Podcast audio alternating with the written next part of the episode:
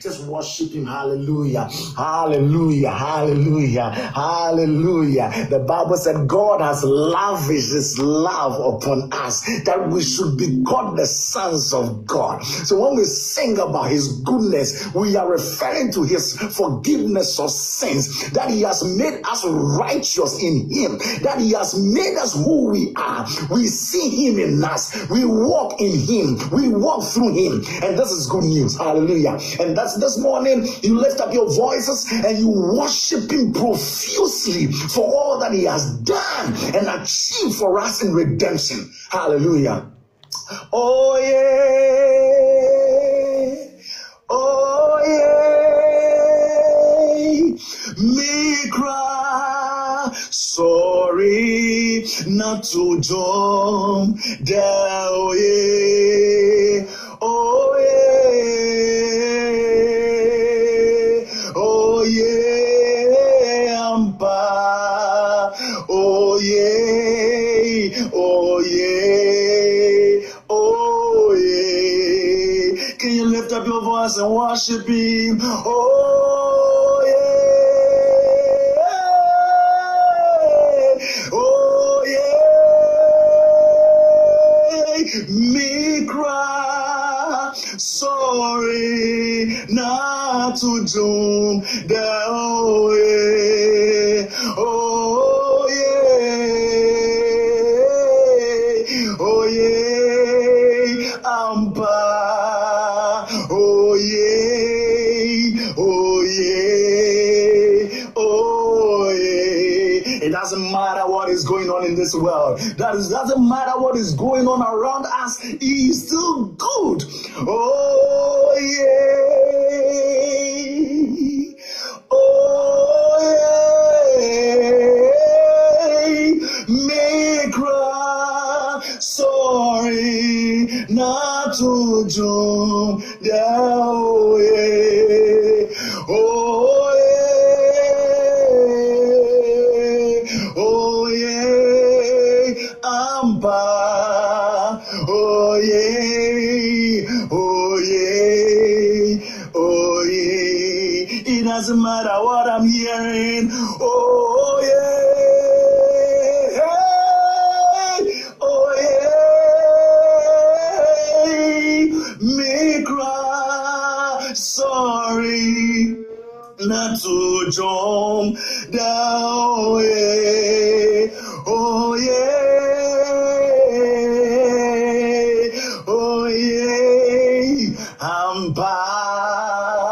Oh, yeah, oh, yeah, oh, yeah.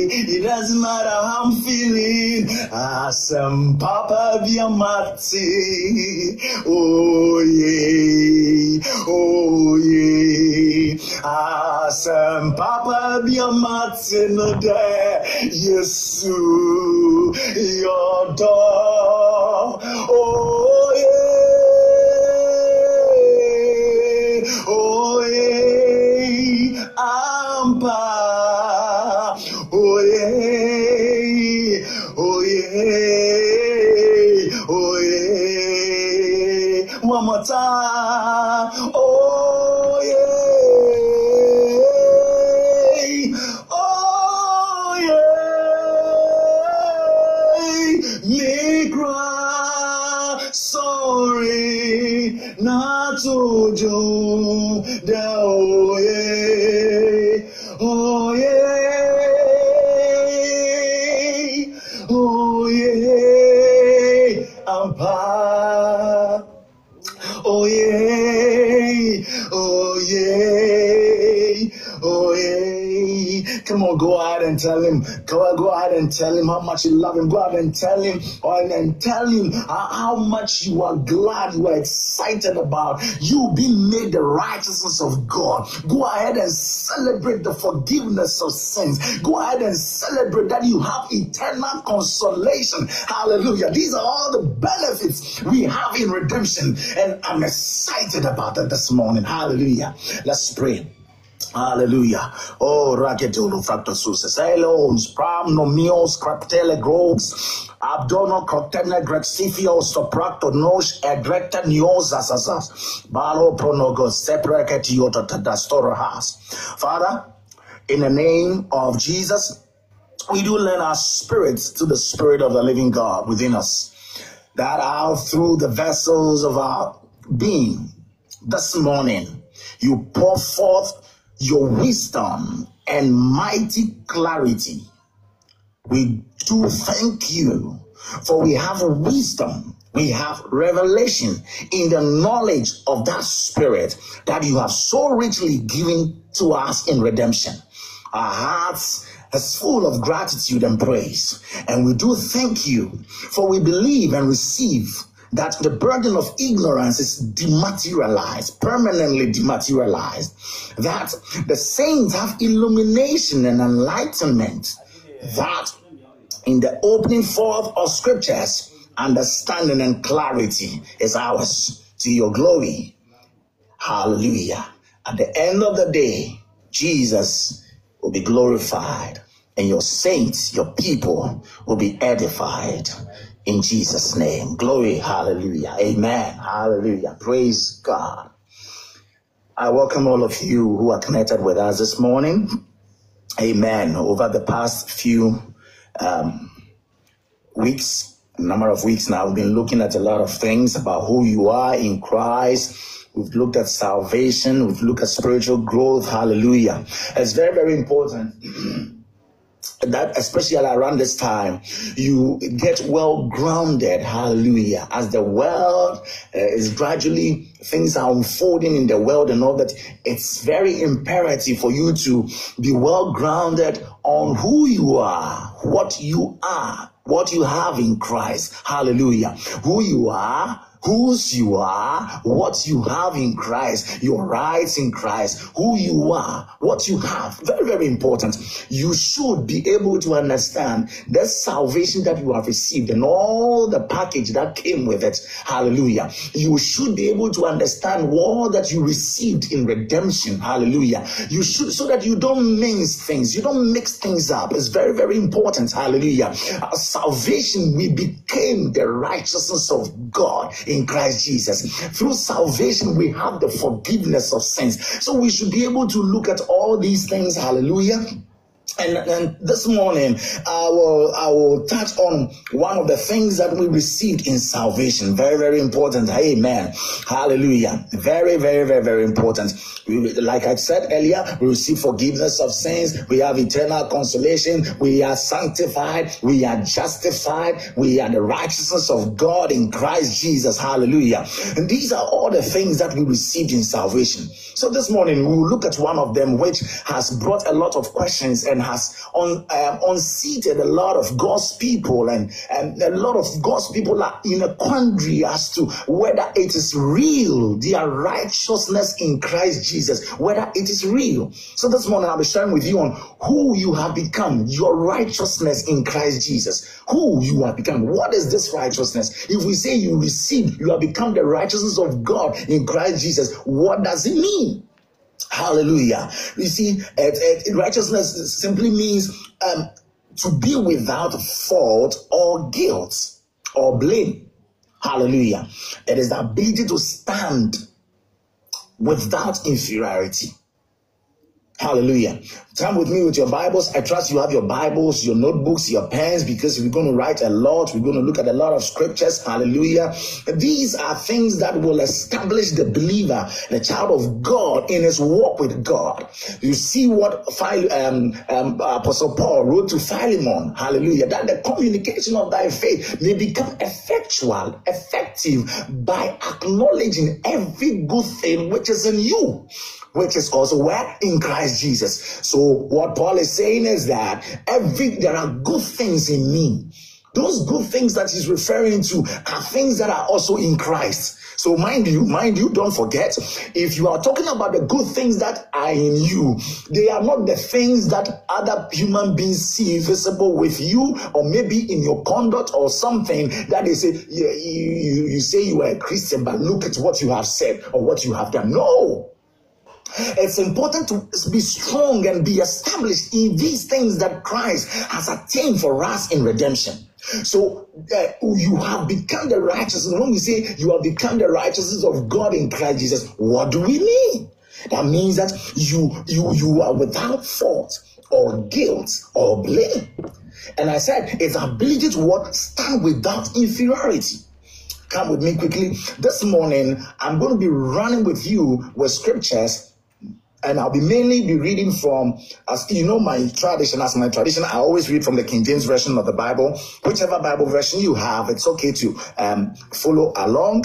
But this morning, I'll read a few from the King James Version, but I'll be reading a lot of scriptures from um, the Amplified Version of the Bible and uh, the Easy to Read version, the E R V version of the Bible, because of what I want to talk to you about and what I want to share with you, because it, it throws more light. It brings a lot of clarity on um, the things that you should know and understand this morning. Amen. So quickly come with me to Romans chapter three. Romans chapter three. Um, I'll read from verse ten to eleven. Verse ten to eleven. Romans chapter three, verse ten to eleven. Like I said, I'll be reading from the Amplified Version of the Bible and the um, Easy to Read um, Bible version. I'll read the Amplified first. Um, uh, Romans three, ten to twelve. As it is written, there is none righteous. Follow me. No, not one. Verse eleven. There is none that understandeth. There is none that seeketh after God. Verse twelve, they are all gone out of the way. They are together become unprofitable. There is none that doeth good. No, not one. Hallelujah. Why would, wow. Let me read the Easy to Read version. Amen. For more clarity. Romans three, uh, ten to twelve. As the scriptures say, there is no one doing what is right. Not even one. There is no one who understands. There is no one who is trying to be with God. They have all turned away from him, and now they are of no use to anyone. There is no one who does good, not even one. Wow.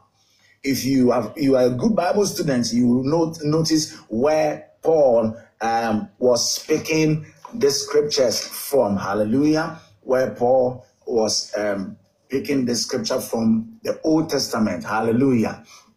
Very, very important. Uh, if you note down by, the, by your notebook somewhere, Psalm fourteen, one to three. Psalm fourteen, one to three says, the fool has said in his heart, there is no God. They are corrupt and they have done abominable works. There is none that doeth good. So you see where Paul is referring to? You know, there is none that doeth good. The Lord looked down from heaven upon the children of men to see if there were any that did understand and see God. Verse three, they are all gone aside or astray. Okay, they are all together become filthy. There is none that doeth good. No, not one. So now, from this corroborative scripture in Psalm, we get to know where Apostle Paul picked this scripture from. Amen. And now he's expounding on it, or he's throwing more light. I told you, anytime um, as Bible students, you should understand that the epistles explain the Old Testament, or what is also called the scriptures. We talked about the scriptures. We are referring to the Old Testament, or the um, from Genesis to Malachi. And that is why we should always fall on the epistles um, to um, throw light or explain for our explanation of the Old Testament scriptures. Hallelujah. So you see what Paul said about all this. He said, why is Paul saying all this? This because we are dealing with God. He is perfect. And as our maker, we can't impress him. You know, there are people that try to impress God. You can't impress God. There is nothing you can do to impress God. So what Paul was trying to say, that listen, this is God we're dealing with here. He's perfect. As our maker, we can't impress him. And nothing is right in his eyes except what he is, what he does, and what he says. Note it down somewhere.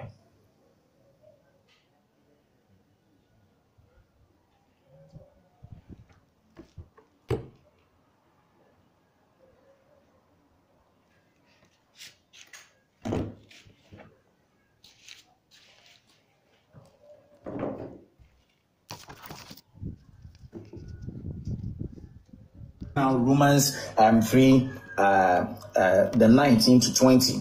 He said, and now we know that what things soever the law said, it said to them who are under the law, follow me, that every mouth may be stopped, and all the world may become guilty before God. Therefore, by the deeds of the law, there shall no flesh be justified in his sight. For by the law is the knowledge of sin. Wow. Wow. Wow, wow, wow, wow, wow, wow. Let's look at the King James version of this scripture, Romans three, um, nineteen to twenty. Romans three, nineteen said, now we know that what things soever the law said, it said to them who are under the law, that every mouth may be stopped and all the world may become guilty before God. Hallelujah. Hallelujah. He said, therefore, by the deeds of the law, there shall no flesh be justified in his sight. But the law is the knowledge of sin. So the law brought about the knowledge of sin. Hallelujah. Let's look at the easy to read version, Romans three, um, nineteen to twenty. Romans three, nineteen to twenty. He said that, listen, he said, um, what the law says is for those who are under the law.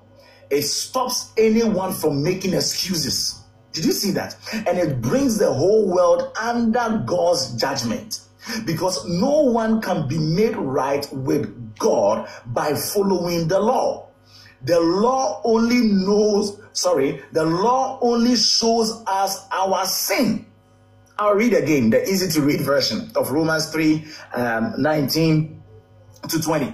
It says that what the law says is for those who are under the law. It stops anyone from making excuses, and it brings the whole world under God's judgment, because no one can be made right with God by following the law. The law only shows us our sin. Don't forget it. The law only shows us our sin. Hallelujah. And this, brethren, this is the basis of salvation. This is the basis for salvation. Come with me, the same Romans um, three, come with me to the verse twenty-three to twenty-five. The verse twenty-three to twenty-five. I'm reading the Amplified. It said, for all have sinned and come short of the glory of God. I'm showing you now the basis for salvation now. He said, for all have sinned and come short of the glory of God, being justified freely. Don't forget, being justified freely by his grace through the redemption that is in Christ Jesus, whom God, verse twenty-five, whom God has set forth to be a propitiation through faith in his blood, to declare his righteousness for the remission or removal of sins that are past through the forbearance of God. Now come with me to easy to read English. It, it breaks it down beautifully. Hallelujah. Romans three, twenty, uh, twenty-three to twenty-five. Um, listen to easy English. All have sinned and are not good enough to share God's divine greatness. Oh, dear Lord. He said, all have sinned and are not good enough. We were not good enough to share in God's divine greatness. Follow? He said that they are made right with God by his grace. So how are we made right with God? By his grace. Hallelujah.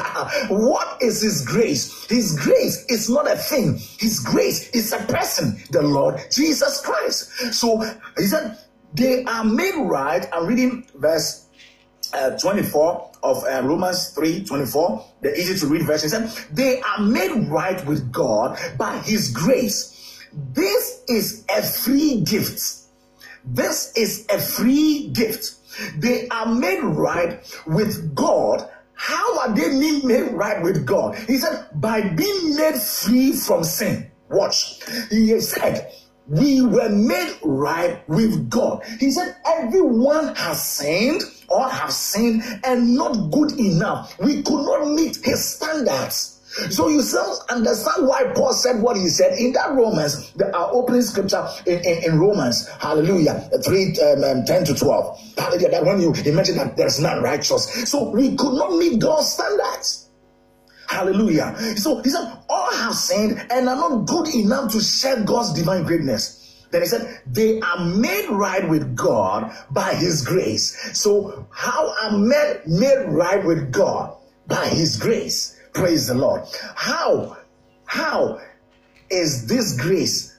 How is it? What are the conditions around this grace? There is no conditions attached to this grace. This grace is free. It is a free gift. Listen, he says that this is a free gift.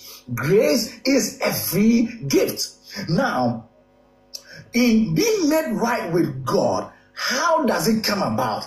Listen, he said they are made right with God by being made free from sin through Jesus Christ. Oh, glory to God. So I am made right with God. Okay, I am made right with God by being made free from sin.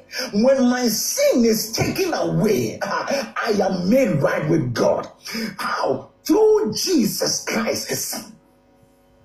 Wow. Now, he said that God gave Jesus, I'm reading Romans three twenty-four now, um, the easy to read version. He said, God gave Jesus as a way to forgive, forgive people's sins.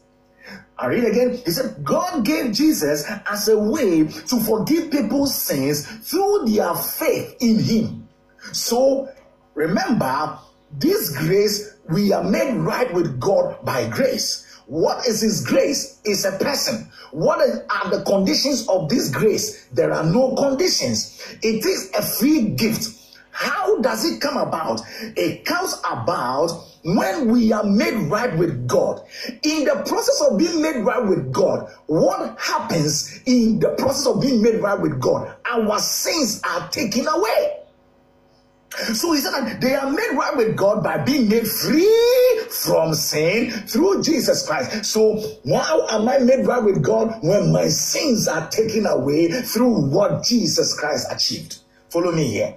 Follow me here. Now he goes on to explain, God gave Jesus as a way to forgive people's sins through their faith in him. So how do I subscribe to the righteousness of God when I, I believe in the gospel? What about the gospel, the good news? What is good about this news? That he came to die for the sins of men, not Christians, all men. That is why when John saw him coming to Jordan to be baptized, he said, see, here, the Lamb of God that taketh the sins of the world away.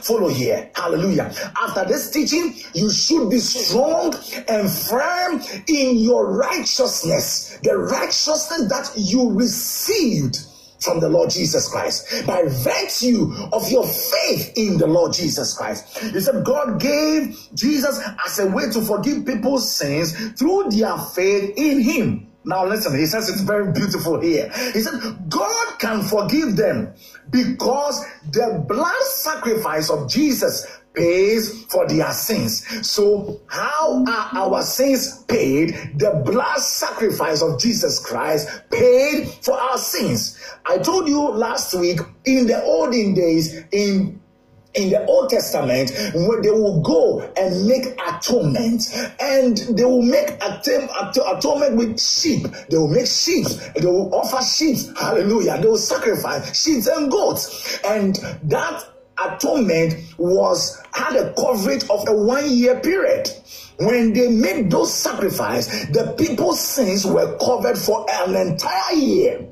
If they made that sacrifice, say January first, okay, and whatever happens in March, April, May, June, whatever happens till December, their sins are covered. It is only in December, coming into January again, that their sin, the blood for those sheep and bulls, were, uh, will expire. So they will have to come and renew it again. Oh, Kabul and wrong Gatios. So that's why the Bible said that if the blood of bulls were able to cover, forgive people's sins and cover the sins of men for a whole year, how much more his blood? So remember, how am I made right with God? It is through grace. What is grace? It's a person. And how... or what are the conditions around this grace? It is free. Hallelujah. So um, he says that God gave Jesus as a way to forgive people's sins through faith in him. God can forgive them because the blood sacrifice of Jesus pays their sins. Follow me. God gave Jesus to show that he always does what is right and fair. You see, if you don't have easy to read version of the Bible, go get it. Amen. I'm telling you, I want to encourage you. It's free on, on, on the Play Store or the App Stores. Amen. Hallelujah. Listen to Romans three twenty-four. He said that God gave Jesus as a way to forgive people's sins through their faith in him. He said God can forgive them because the blood sacrifice of Jesus pays their sins. God gave Jesus to show that he always does what is right and fair. Did you see that? So anything you see in this world, in our world today, that is not right and fair, you cannot ascribe it to God, because why? The nature of God is that he always, not sometimes, always does what is right and fair. Hallelujah. Then he went on to say, he was right in the past when he was patient. Oh, Gaboro Mamengro Kotu. God has always been patient. Oh, he's patient. Oh, Gomoskio Brobodo. He has been patient. He said he proved this love, he proved this fairness and righteousness or rightness in what? In his patience, in his being patient, right from the past. Listen to what he says. He says he was right in the past when he was patient and did not punish people for their sins. Wow. Am I reading the Bible? So, what or who punishes for sin? The law. We read it. The law exposed or revealed sin. Listen. Oh, easy to read. I love you. He says, he was right in the past when he was patient and did not punish people for their sins. And in our own time, he still does what is right. God worked all this out in a way that allows him to judge people fairly and still make right any person who has faith in Jesus Christ. Oh, dear Lord. Oh, Kobolo. You see, now certain scriptures, when you read, you you you speak in tongues. It elevates your spirit. Hallelujah. It levitates your spirit, your soul. Hallelujah. He said, and in our own time, he still does what is right. God worked this out in a way that allows him to judge people fairly and still make right any person who has faith in. So he still makes righteous. That word right is, that's what it's referring to. He still makes righteous those who have faith in him. Hallelujah. Are you born again? Yes, sir. Have you believed the gospel? Yes, sir. Have you received the life of Jesus in you? Yes, sir. That means you are righteous. What is the meaning of this righteous? It means to be without fault. It means to be without guilt. It means we, to be without blame. It is your ability to stand without having an inferiority, having a low standard of yourself, having a, a, a, a bleak view of yourself in Christ Jesus. Hallelujah. Oh, I love this. Oh, Kobo Mono Celebro Godo Dodoa. Ele Grecatuna Aja de la Pro Hades. Now listen, I'm reading the verse twenty-five. He was right in the past when he was patient and did not punish people for their sins. And in our own time, he still does what is right. God worked all this out in a way that allows him to judge people fairly and still make right any person who has faith in Jesus. Hallelujah. He said, I love this one. Look at that. He said, so do we have any reason to boast about ourselves? No. No reason at all. He said, and why not? Because we are depending on the faith Sorry, because we are depending on the way of faith, not on what we have done in the following, in following the law. Let me read it again. It says, so do we have any reason to boast about ourselves? Paul says, no reason at all. Then he says that, and why not? Why can't we boast? He said, because we are depending on the way of faith, not on what we have done in following the law. Hallelujah. So, brothers, this is the basis for salvation. This is the basis for salvation. That's why in the Amplified it said, for all have sinned and come short of the glory of God, being justified freely by his grace through the redemption that is in Christ Jesus, whom God set forth to be a propitiation through faith in his blood, to declare his righteousness for the remission of sins that are past through the forbearance of God. Listen, only God will take the glory in this. He is the one who takes the sins of, of the world away. Only God will take this glory. Hallelujah. Come with me. Let me show you something else in First Corinthians chapter one, verse twenty-nine to thirty-one. First Corinthians chapter one, the verse twenty-nine to the verse thirty-one. Come with me quickly. I, like I said, I'll be reading mostly from the Amplified version and the easy-to-read version of the Bible. Amen. Come with me quickly. First Corinthians chapter one, um, twenty-nine, verse twenty-nine to thirty-one. Verse twenty-nine to thirty-one. All right, the Amplified first. That no flesh should glory in his presence, but of him.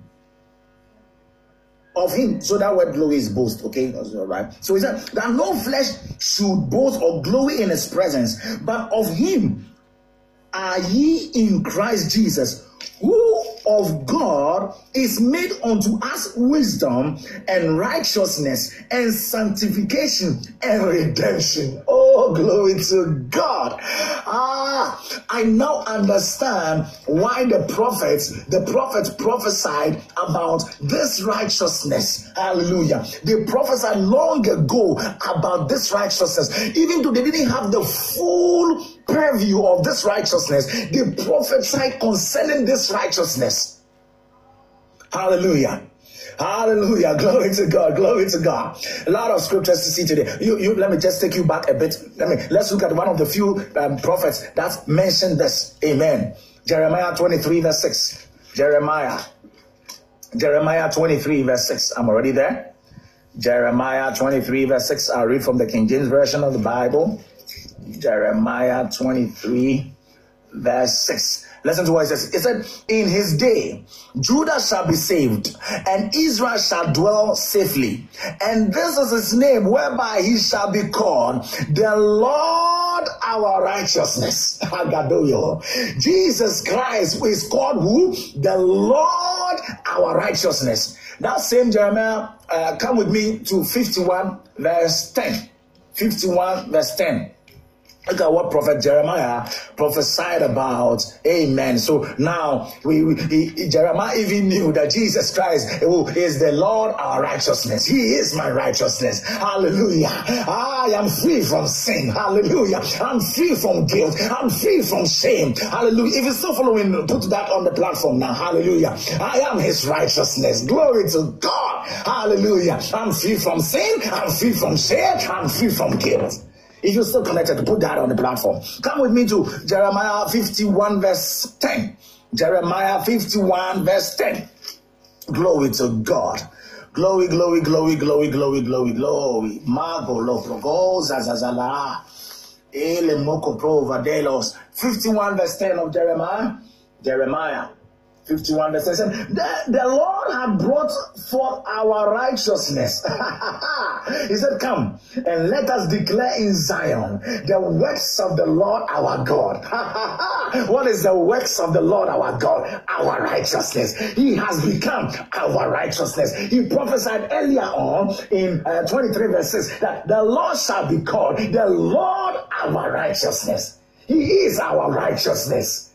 Woo! not the, the Lord our punisher, no, not the Lord our, uh, no, no, no, no, no, no, not our fearful Lord. Mm-mm. He is the Lord our righteousness. Look at, let's look at a few of some of these old prophets, what they said. Come with me, let's look at a few, maybe one more. Come with me to Daniel, Daniel, quickly, Daniel. Daniel chapter nine verse sixteen. Daniel. Daniel nine verse sixteen. Daniel nine sixteen. Daniel chapter nine verse sixteen. Are you there?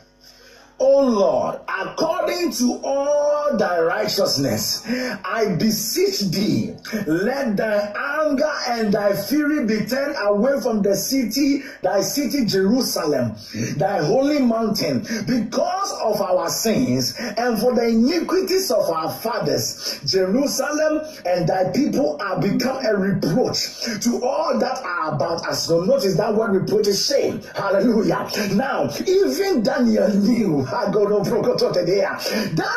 knew that God's righteousness, when God's righteousness come in view, sins are covered, sins are forgiven, shame is taken, guilt is removed. I read again, Daniel nine sixteen. He said, Lord, Lord, according to all thy righteousness, I beseech thee, let thine anger and thy fury be turned away from the city Jerusalem, thy holy mountain, because of our sins and for the iniquities of our fathers. Jerusalem and thy people are become a reproach to all that are about us. Hallelujah. Hallelujah. So God's righteousness procures our uh, uh, it procures his audience.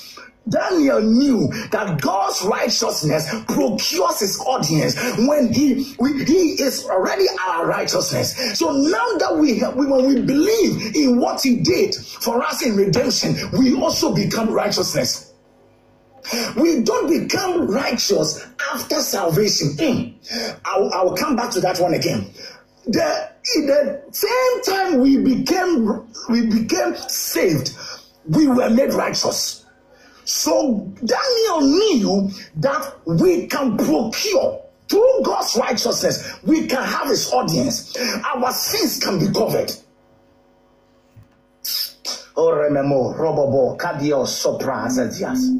Ah, eh, longo boski on proconda chiosa zella che moja dada de lios. Eh, maybe we should look at some of the New Testament guys, apostles, what they also said concerning this. First Peter two twenty-four, a very common scripture. Amen. A very common scripture, very common scripture. First Peter two twenty-four. Look at what he did. What he did for us in redemption. Lekobro, Katemaya. He said, who his own self bare our sins in his body on the tree, referring to Jesus Christ, that he bore, he carried our sins, our iniquities, our transgressions in his body on the cross. Now he said, in his own body on the tree or the cross, that we, being dead to sins, should live unto righteousness. Then he went on to say, by whose stripes you were healed. So Paul, Peter even knew, Peter even knew that we, because of his righteousness, because we are made righteous in him, righteousness also procures us health. If you understand these things, you will not be afraid of this pandemic coronavirus. Yes. It is real. Yes, yes, you should observe all the social protocols and uh, social distances and protocols. Yes, you should uh, do everything you have been told to do by the health personnel. But remember this, by his stripes you were healed. I walk in health. Why? I'm the righteousness of God in Christ Jesus. Hallelujah. Glory to God. So now come, come with me again. Hallelujah. Come with me again. So righteousness means what? You are without fault, without guilt, or without blame. It is your ability to stand without um, looking down on yourself or having an inferiority. No. Hallelujah. So that is why in that First Corinthians, First Corinthians, um, um, let's read it, um, the New the easy to read version. First Corinthians one, twenty-nine to thirty-one. We read the Amplified. Let's come back to the new uh, easy to read version. First Corinthians chapter one, twenty-nine. God did this. First Corinthians one, twenty-nine to thirty-one. Amen.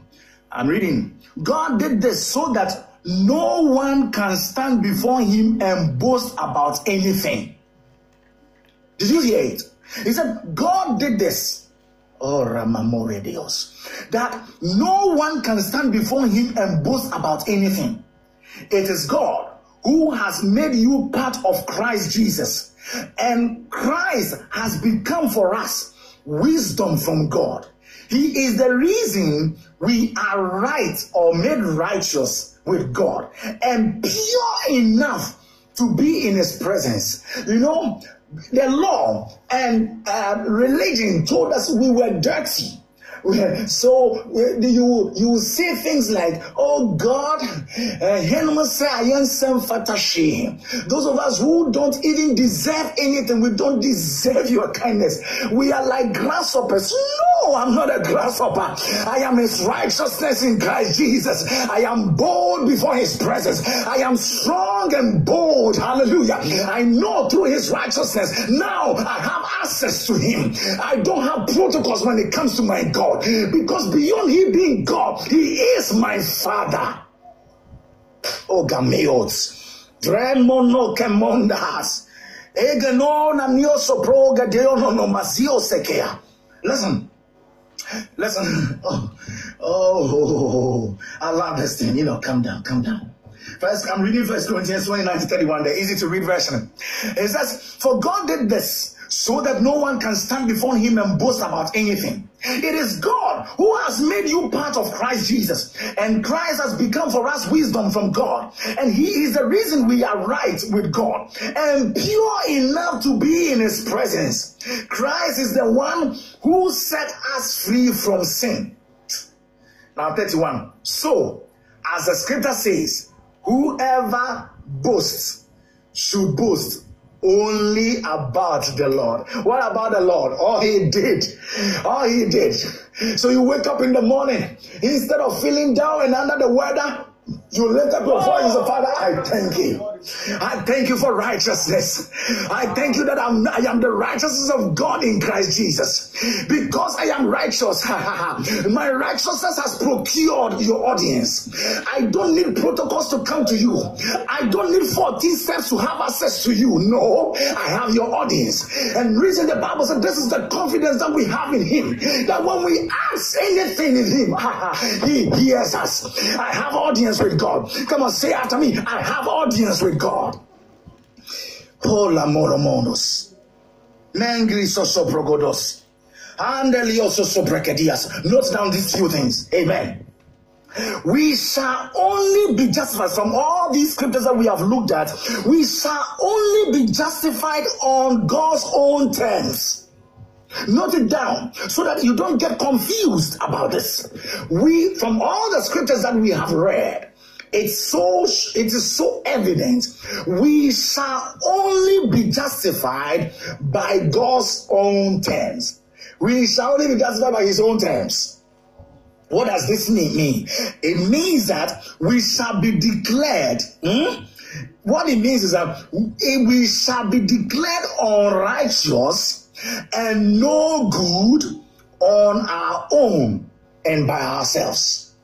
When we want to now procure or um, be right, do by our efforts or something we have to do to now become righteous, we are referring to the righteousness of God, then we will rather become unrighteous in his eyes if we are going to use our actions.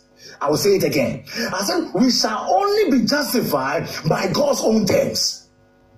His own terms. And what does this thing mean? It means that we shall be declared unrighteous and no good on our own and by ourselves. So when it has to be by us and when it has to be on our own, then we are unrighteous. Hallelujah. And this, what, what, what does this thing mean, Pastor?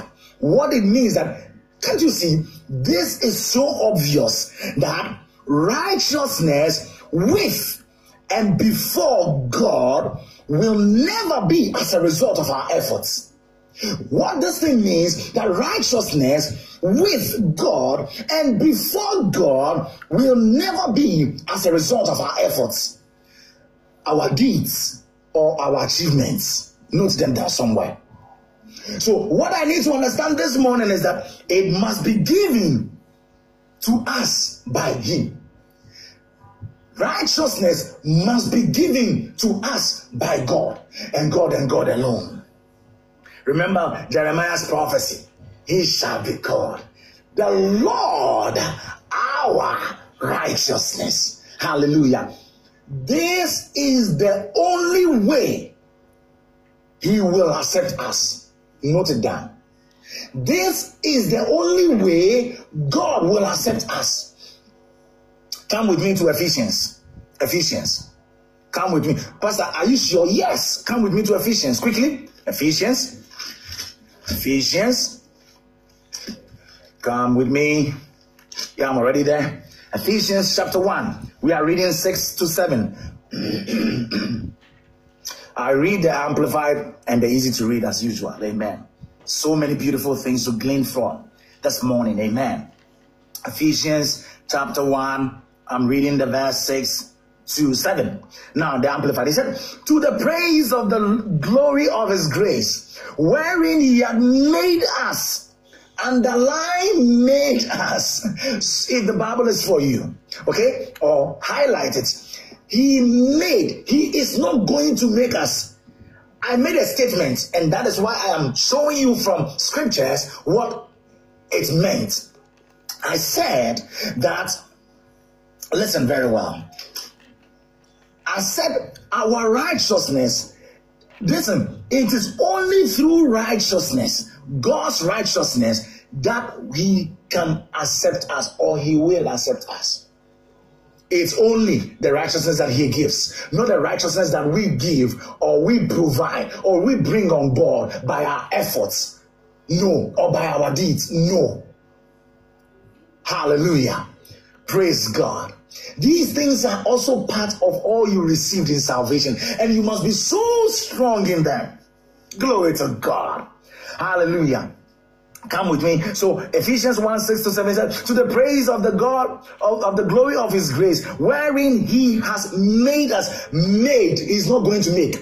That is past tense. That means that the thing has already happened. He has already made me what? Righteous. Wherein He made us accepted in the beloved.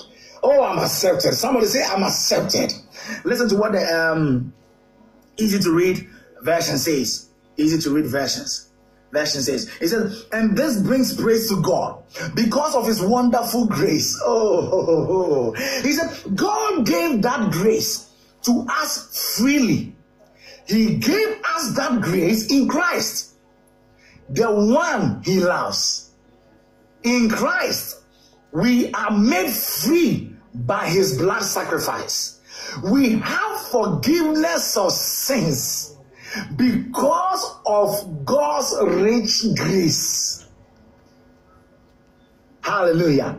So I said our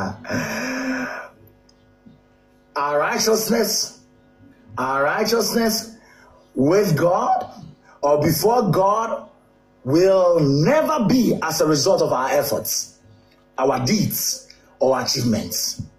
It must be given by God Himself. And that is the only way He accepts us.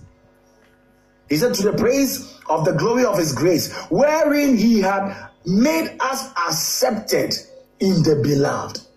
Our acceptance comes from Jesus Christ. Hallelujah. So, it must be by grace, nothing more, nothing less. It must be by grace, nothing more, nothing less. Hallelujah.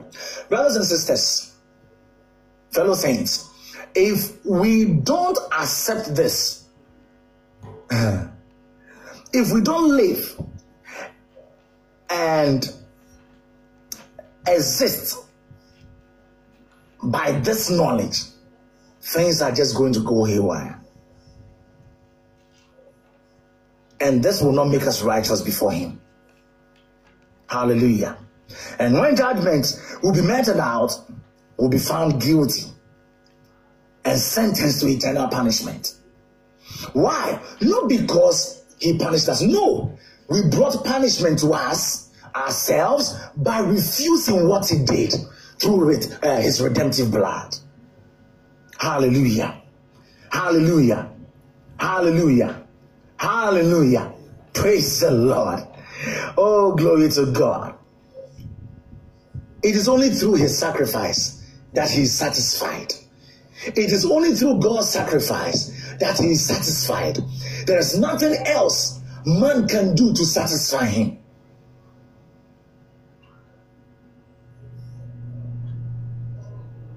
Hallelujah. Hallelujah. Hallelujah. That is why you don't you, you, you don't refuse this grace. That is the only thing that sacrifices him, satisfies him. Christ's sacrifice. The sacrifice of his son. Hallelujah. Hallelujah. I accept today the sacrifice of God's son, Jesus Christ, as the only basis of standing before God, as blameless and guiltless. What does that mean? Righteous before him. Say after me. I, I accept the sacrifice of God's son, Jesus Christ, as the only basis of standing before God, as blameless and guiltless before him. Hallelujah. Hallelujah. So let's do a little background of how these all these things came about, because you see, right from the Garden of Eden, man actually left the Garden of Eden without a right standing with God. You all know what happened in the garden.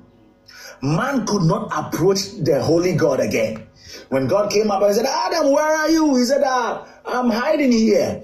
I said, "Why are you hiding?" Um, we heard your voice and we went to hide ourselves because we were afraid.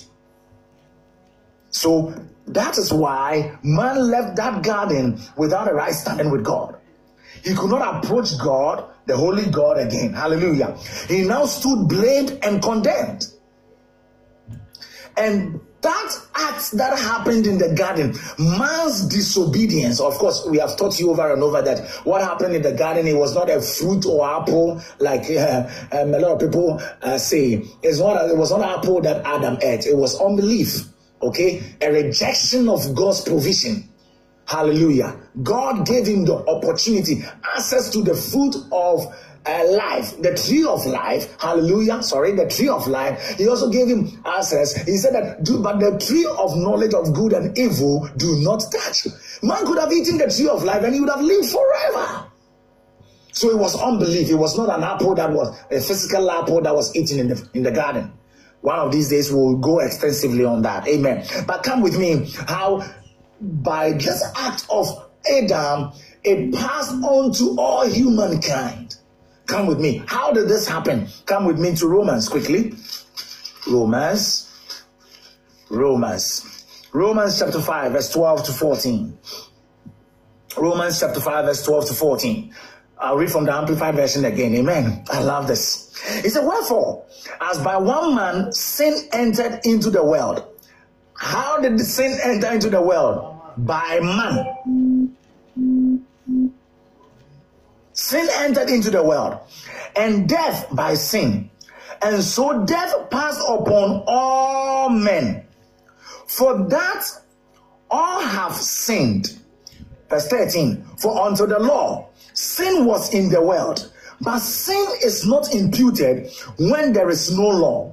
Nevertheless, death reigned from Adam to Moses, even over them that had not sinned, after the similitude of Adam's transgression, who in the figure of him that was to come." Okay, so this verse looks a little bit um, cumbersome. Let's go to the easy-to-read version. Amen. Um, Romans, easy-to-read version. You will love this. Romans five, twelve to fourteen.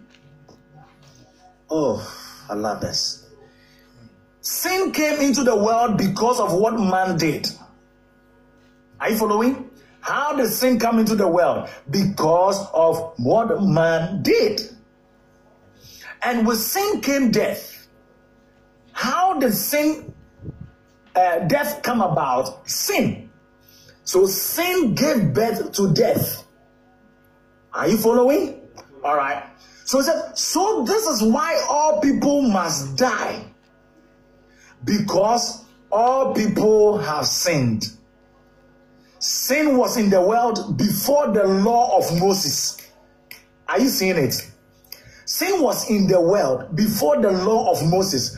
But God does not consider people guilty of sin if there is no law. So follow me. In Abraham's days, in all Noah's days, there was sin. Remember, the law was given by Moses. That means Moses gave the law. The law started with Moses. So the question is, Pastor, in the olden days, before Moses came on the scene, was there sin? Yes. Sin was in the world. But how did God see sin?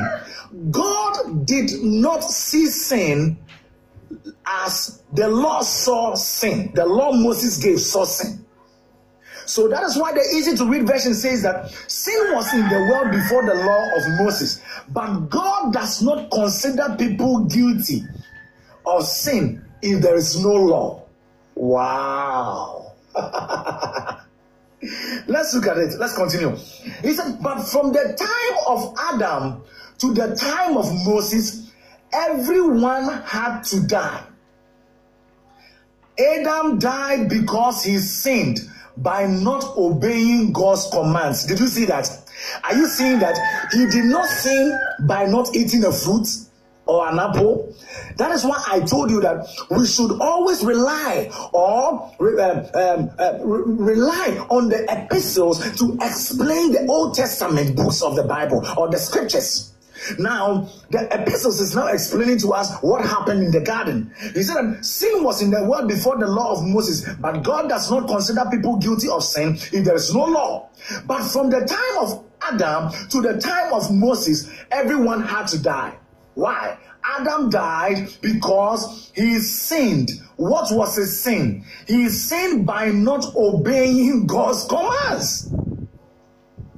But even those who did not sin, that same way had to die. That one man, Adam, can be compared to Christ, the one who was coming in the future. Oh. But God's free gift is not like Adam's sin. Many people died because of the sin of, uh, sorry, many people died because of the sin of that one man, Adam. But the grace that people received from God was much greater. Many received God's gift of life by the grace of this other man, Jesus Christ. Oh, thank you, Lord Jesus. So now watch. From these scriptures that we have read, okay, no one stood uh, without blame. No man was without blame. All efforts amounted to unrighteousness. Every effort of man amounted to unrighteousness because of Adam's sins. So they meant nothing to God. Man's effort meant nothing to God. God could never be pleased with man's efforts. So the first sin was man depending on his own understanding. That's what happened in the Garden of Eden. Remember what Satan uh, said to uh, uh, Eve? He said, "You shall surely not die." God is lying. He's lying. Don't mind him. When you eat, your eyes will rather open and you'll be like God. He doesn't want you to be like him. Wow. Brother Lucy. So no one could stand before God without blame. Their man's effort was totally unrighteous. It actually meant nothing to God.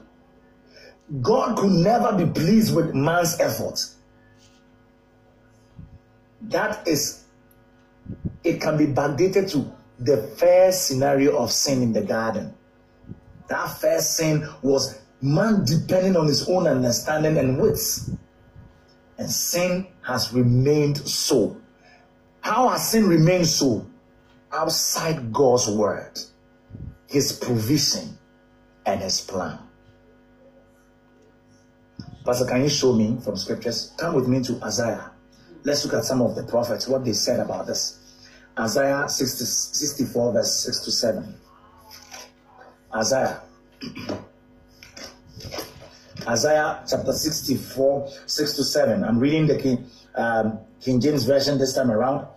But we are all as unclean thing, and all our righteousness are as filthy rats. You see, our righteousness, that is referring to our efforts, our deeds, our conduct. All our righteousness. So you see how Isaiah to, uh, um, uh, could conclude that our righteousness, our efforts, our um, deeds, our conduct could not satisfy God. God could not be pleased by them. So he said that, but we are we we are all as an unclean thing, and all our, not God's righteousness, mind you, all our righteousness are as filthy rags, and we all do fade as a leaf, and our iniquities, like the wind, have taken us away. You see, so every attempt of man, every attempt was. was failure. Every attempt of man failed. Hallelujah. So what was man to do? What was man to do in this scenario? What was man to do? Man must look away from himself if he is to stand blameless. If, I'll say it another way, if I am going to stand blameless before God, I must look away from me, my efforts, my conduct, my deeds. If I'm going to satisfy, if I'm going to be pleased, then it has to be his righteousness. If I'm going to be pleased to, uh, uh, uh, I'm going to please God, it has to come through his righteousness. He is only pleased with what he says, what he does, and all he achieved in redemption. Oh, this was what man had to do. He had to look away from himself if he is to stand blameless. And Paul was so strong. In fact, he retorted this in Philippians. Come with me to Philippians. Philippians chapter three. You will love this. You now understand why Paul said that I consider everything now dung. I hope you know dung. Thesis. Okay? Come with me to Philippians chapter three, verse four to eight. Philippians chapter three. Philippians chapter three, four to eight. Oh, I love this. Amami hofi ewemaniwa mami ho akwansuye wasamye mede wasamye mede eradie Wasem Yamide.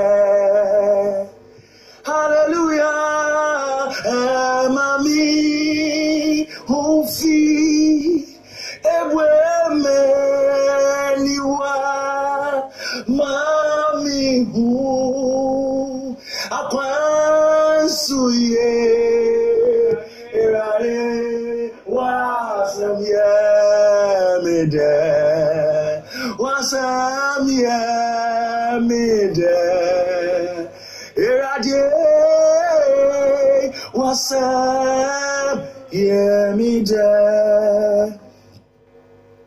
Listen to Philippians three, four to eight. Follow me. Though I might not, sorry, though I might also have confidence in the flesh, if any other man thinketh that he hath whereof he might trust in the flesh, I more, circumcised the eighth day of the stock of Israel, of the tribe of Benjamin, and Hebrew of the Hebrews, as touching the law of Pharisee, concerning zeal, persecuting the church, touching the righteous righteousness which is in the law, blameless. But what things were gained to me, those I counted loss for Christ. Yea, doubtless, and I count all things but loss for the excellency of the knowledge of Christ Jesus my Lord, for whom I have suffered the loss of all things, and do count them but dung, that I may win Christ, if he must stand before God. He must accept that he, man, can't satisfy God. Nothing he could do will ever do. I just read um, Philippians three, four to eight, the Amplified Version. You will, you will be so, you will love this verse. Let's look at the easy to read. Come, come with me to easy to read. Ephesians, uh, sorry, um, Philippians three, four to eight. Even if I am able to trust in myself, still I don't do it. If any else, anyone else thinks that anyone thinks they have a reason to trust in themselves, they should know that I have a greater reason for doing so. I was circumcised on the eighth day after my birth. I am from the people of Israel and the tribe of Benjamin. I am a true Jew, and so were my parents. The law was very important to me. That is why I became a Pharisee. I was so eager to defend my religion that I persecuted the church. And no one could find fault with the way I obeyed the law of Moses. Did you see what Paul said? He said, at one time, all these things were important to me. But because of Christ, I decided that they are worth nothing. So that word dung, that physics he used, means it worth nothing. Every effort of man to stand righteous, to stand right, to have right standing with God, is nothing. It's worth nothing. Hallelujah. Hallelujah. Now look at verse seven. He said, at one time, all these things were important to me, but because of Christ, I decided that they were worth nothing. Not only these things, but now I think that all things are worth nothing compared with the greatness of knowing Christ Jesus my Lord. He said, because of Christ, I lost all these things, and now I know that they are worthless trash. All I want to know, sorry, he said, all I want now is Christ. If you are still following, type on the page, all I want now is Christ. Look at the verse. Oh. All I want now is Christ. So you see, God, hmm? if God must accept us, he must accept us on his own standards. Hallelujah. On his own terms. Hallelujah. Hallelujah. Hallelujah. Hallelujah. Hallelujah. Look at how Paul, um, uh, Luke, Luke puts it. Luke puts it very succinctly. Jesus gave a parable, and I mean, maybe we should go there. Let's go there. Luke, Luke chapter eighteen, nineteen, uh, um, nine to fourteen. Luke chapter eighteen. Luke chapter eighteen. The verse nineteen to, sorry, I keep saying nineteen. Luke chapter eighteen, the verse nine to fourteen. Luke eighteen, nine to fourteen. Hallelujah. Let me read the um, King James Version first. Luke eighteen, nine to fourteen. And he spake this parable unto certain which trust in themselves that were righteous, and despised others. Two men went up into the temple to pray. The one a Pharisee, and the other a publican. The Pharisee stood and prayed thus with himself, God, I thank thee that I am not as other men are, extortioners, unjust, adulterers, or even as this publican. I fast afar off, will not lift up so much as his eyes unto heaven. Sorry. He said, I fast twice in the week. I give tithes of all that I possess. Verse thirteen. And the publican, standing afar off, will not even lift up so much his eyes unto heaven, but smote up his breast, saying, God, be merciful to me, a sinner. Okay, we'll do some exegesis here. So come with me. We'll do some um, some exegesis here. Luke. Let me check something from the Greek, and I'll show you quickly. Luke eighteen, nine to. All right, so now, listen to what um, the publican said. He said what? Lord, be merciful unto me. Oh, be merciful unto me, a sinner. Verse fourteen, he said, I tell you, look, listen to what Jesus said. This man went down to his house justified rather than the other. For everyone that exalted himself shall be abased, and he that humbled himself shall be exalted. So do you now understand that parable that Jesus gave? Let's look at um, a few key words that um, came up um, in this verse of scripture. Let me read um, the easy-to-read version of Luke eighteen, nineteen, uh, sorry, Luke eighteen, nine to fourteen. Easy to read version. Listen to it. You will love this. It said there were some people who thought they were very good and looked down on everyone else. Jesus used this story to teach them. One time, there was a Pharisee and a tax collector. One day, they both went to the temple to pray. There a Pharisee stood uh, uh, alone, away from the tax collector. When the Pharisee prayed, he said, Oh God, I thank you that I am not as bad as other people. Come on, brothers and sisters. Is that not how some people perceive themselves? That they are better than others. Listen, in Christ Jesus, we are one. The righteousness that Christ gave us through salvation is not greater than Jesus' own righteousness. Let me say it another way. Your righteousness is not lower or lesser than the righteousness of Christ Jesus. Is the same. Is the same. So follow me here. Okay, I'm reading the easy to read version of Luke eighteen, nine to fourteen. He said the Pharisee stood alone away from the tax collector, and when the Pharisee prayed, he said, Oh God, I thank you that I am not as as bad as other people. I am not like men who steal, cheat, or commit adultery. I thank you that I am a better, I am, I am better than this tax collector. Isn't it amazing for someone to perceive himself like this? So Jesus, the Bible said that um, he was teaching them about how some people look down on others, and he told them this story. Now, let's look at um, what else the Pharisee said.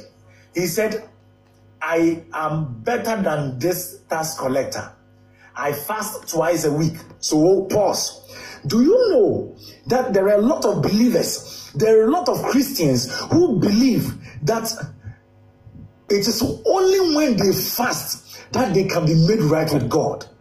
Or maybe they did something wrong in their conduct. They said something wrong or they did something wrong, and they feel that they have to fast for long, three days or seventeen days or twenty-one days, before they can now be made right with God. That is not correct. Brothers and sisters, this is not to say fasting is not good. Fasting doesn't change the mind of God. Fasting changes you. Fasting benefits you. It doesn't benefit God. We don't use fasting to procure God's audience. I don't fast so that God can hear me. I fast so that fasting is a spiritual exercise. I fast so that I can become lighter to fellowship with God. I fast so that my my um my um My walk with God, I can dedicate myself and consecrate myself. Fasting is a form of consecration. I fast to consecrate myself, to maybe study God's word, have more fellowship with the Father. Hallelujah. Praise God. So you see the parable, the story that Jesus is telling the disciples here. The, um, the Pharisee said, I fast twice a week. So if you hear a man of God say that before God can forgive you, I have to take you to the sea and bathe you, that is not correct. That is nonsense. That before you are made clean, I have to anoint you from the head, your head to... No, sir. That is not correct. Let's go on. So let's go on. Now, I the tax collector says, I fast twice a week, and I give a tenth of everything I get. The tax collector stood alone, but when he prayed, he would not even look up to heaven. He felt very humble before God. He said, "Oh God, have mercy on me. I am a sinner." All right, so let's do a, a few exegesis here. Amen. We'll look at a few key words here. Hallelujah. Why did the tax collector or the publican um, say, uh, why did he say, Lord, have mercy on me? I am a sinner. Why? Hallelujah. That word, um, have mercy upon me, it is the same word that Um, he uses for uh, it, it actually means propitiation. Okay, it's the same word that he used for if you um, what they usually call in the Old Testament practices um, um, um, blood offerings. Okay, sacrifices or propitiation. When he said that Christ has become our propitiation, it means that like it's the blood offerings, the way they offer sacrifices, and it falls in place. You understand why the tax collector or the publican said, "Lord, have mercy on me. I am a sinner." Why did he say that? The tax collector or the publican realized that he was in the temple. Remember, he said that these guys went to the temple to pray. Okay? So he realized that he was in the temple. So rather than look unto God, he looked at the offering, the animal that had been offered on the altar. So if you read, he, he couldn't even look up to heaven. He looked down. He was looking at the animal sacrifice, the offering. Okay? Follow me here. He was looking at the offered animal. Why? He was in the temple. So he looked, if he said that he didn't look up to heaven or he didn't look up to God, rather than looking up to God, he looked at what? The offering, the animal that had been offered. And he is being humbled at God's mercy. Why is he humbled at God's mercy? That was the substitution. It was the substitution sacrifice. His deeds with that animal sacrifice. Let me explain. It, remember, at this time, it was still under the Old Testament or the Old Covenant, even though we are reading it in the Gospels. So there were still animal sacrifices that was going on here. He went to, to the temple. He couldn't even look up to God. He looked at the sacrifice. Rather than looking up to God, he looked at the sacrifice. And that is the substitutionary sacrifice. Hallelujah. Remember, that sacrifice covered their sins. It was the substitution for their sins. Hallelujah. So that deeds, his deeds with the animal, that was what he looked. That sheep. That sacrifice. Hallelujah. If he look, he didn't, he looked away from the animal that had been sacrificed, it will now, he'll be acting um, on his own works. That was the Pharisees' pride. Come with me, let me show you why I said this. Um, I want to show you a few uh, Greek words here. Um, The word, verse fourteen. Um,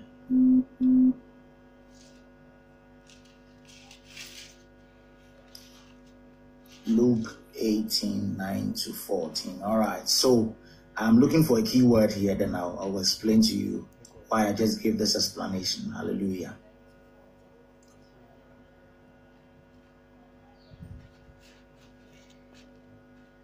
So verse thirteen, and the publican standing afar off would not lift up so much as his eyes unto heaven, but smote upon his breast, saying, God, be merciful to me, a sinner.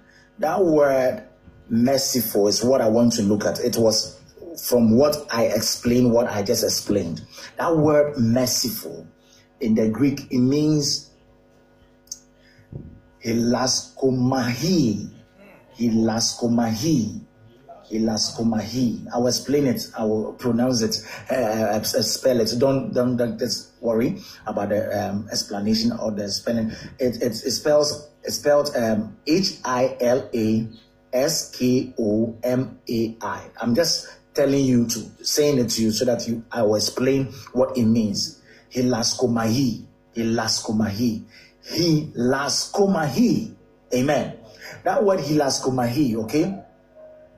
It just means uh, uh, propitious, okay? To be merciful, to make reconciliation. Hallelujah. So that word propitiation, like I said, he was looking at the sacrifice. The sacrifice, oh, that, that was the substitutionary sacrifice. Hallelujah. That's why he couldn't look, the publican couldn't look up to heaven or look up to God. He looked at that animal sacrifice and said, Lord, be merciful unto me. I am a sinner. That word, uh, have mercy, also means reconciliation. Also means reconciliation. Let me give a scripture. Um, um, um, Second Corinthians chapter five verse nineteen. Very common scripture. To wit that God was in Christ. Let me open it. Second Corinthians chapter five verse nineteen. Second Corinthians five nineteen. Hallelujah. To wit that God was in Christ, reconciling the world unto himself. So that word um hilaskomahi, hilas, um the, the Greek pronounce it hilaskoma, um hilaskomaya. Okay? Hilaskomahi. That word also means propitious. A propitious, a propitiation. It also means uh, reconciliation. So now you understand this uh, publican or this tax collector, what he said, Lord, have mercy on me. He, he knew he was keen into what God did. He said, to wit that God was in Christ, reconciling the world unto himself. Read on, um, Second Corinthians five nineteen. Reconciling the world unto himself, not imputing their trespasses unto them. Did you see that? So God, that, that word, not imputing their trespasses, not counting their trespasses against them. So this um, Pharisee a righteous, um, or if you like, a self-righteous man, he came and said, look, I am not like this guy. I am this, I am that, I am that. That is what is going on now. You find a lot of Christians who brag on themselves. Brother, rather brag on the gospel. Rather brag on God. Hallelujah. Brag on God. Brag on all that you have received in the gospel. Not your efforts. Hallelujah. Hallelujah. He said, not, um, um, um, not counting, imputing their trespasses unto them, but have committed unto us the word of reconciliation. So I, oh, this tax collector knew in his prayers, Lord, I, I, I don't deserve, but I know you are not counting my sins against me. Have mercy on me. Hallelujah. Hallelujah. Oh, Rababoria Meluko, bro, Dayegaria.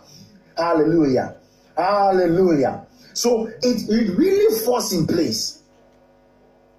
So rather than look unto God, he looked at the offering, the offered animal. Hallelujah. He's being humbled at God's mercy, substituting him, his deeds, with the death of the animal.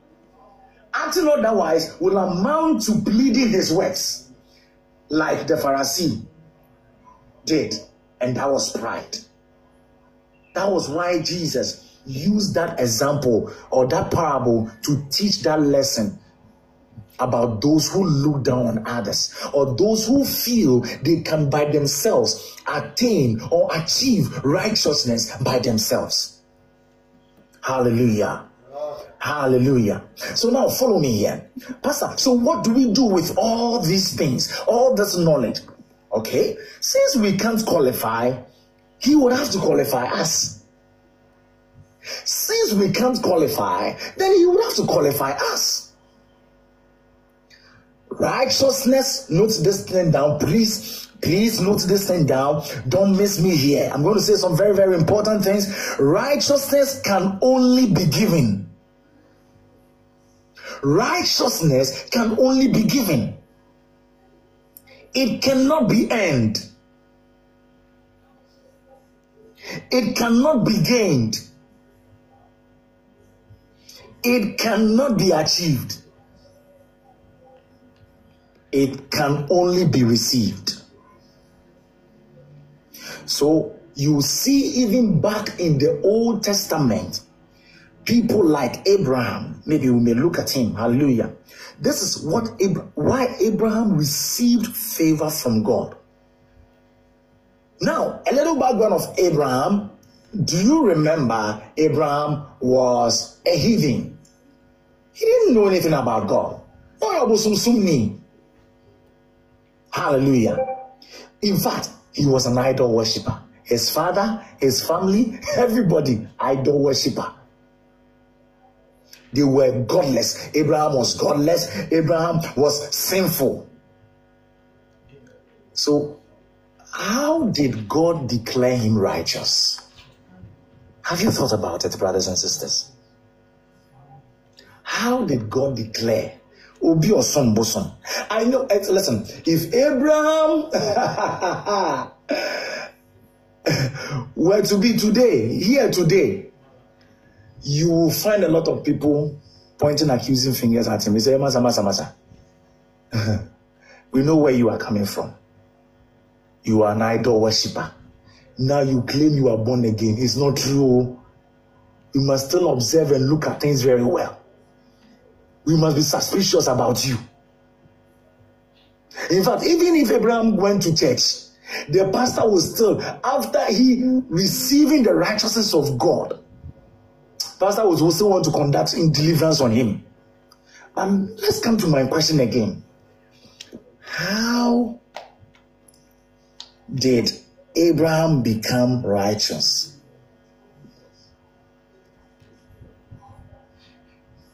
Already I told you that righteousness cannot be earned.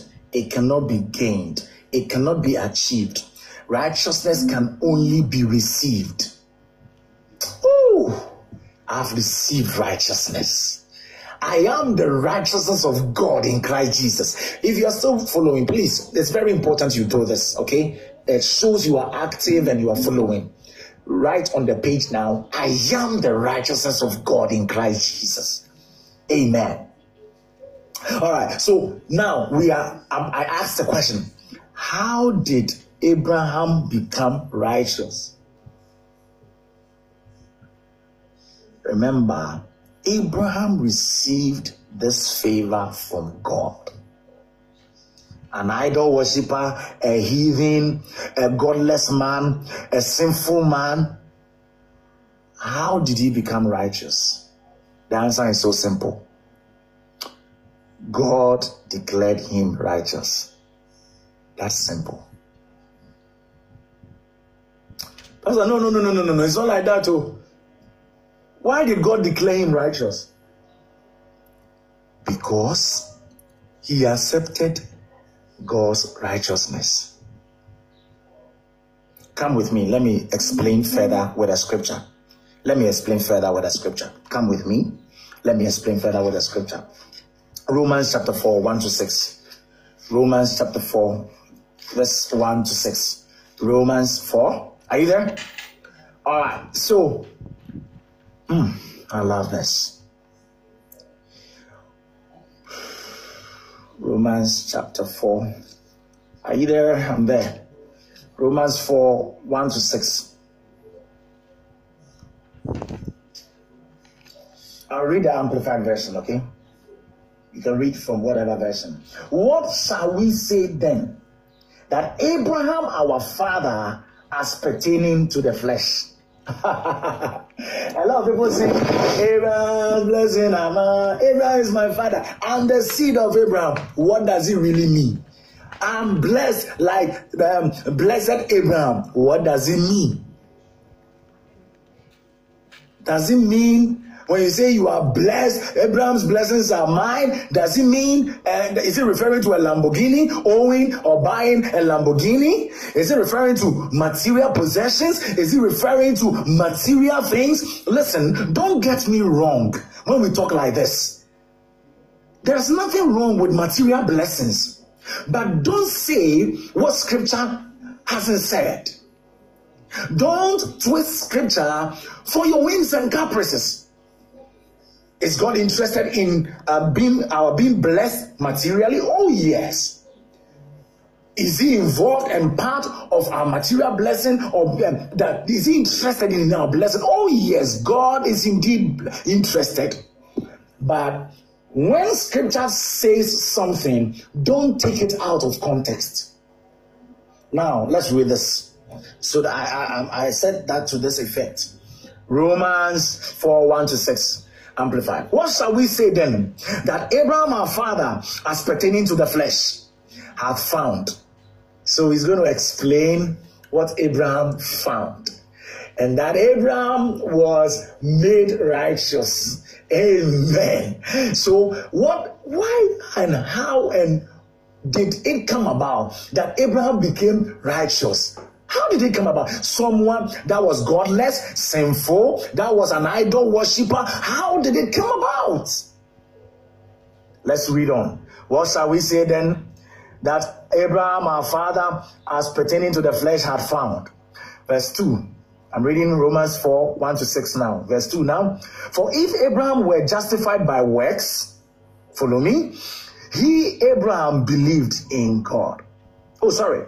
If Abraham were justified by works, he hath whereof to glory, but not before God. For what saith the scripture? Abraham believed God. Wow. What did Abraham believe? He believed in a God that makes the uh, that justifies the ungodly. Abraham believed the God that justifies the ungodly. He believed in God's provision that he will complete in Christ Jesus. And right there and then, it was accounted unto him for righteousness. Uh, there's a lot to see. Let, let me read on. Let me read on. He said, What said the scripture? Abraham believed God, and it was counted unto him for righteousness. Now, to him that worketh is the reward not reckoned of grace, but of debt. But to him that worketh not, but believeth on him that justifies the ungodly, his faith is counted for righteousness.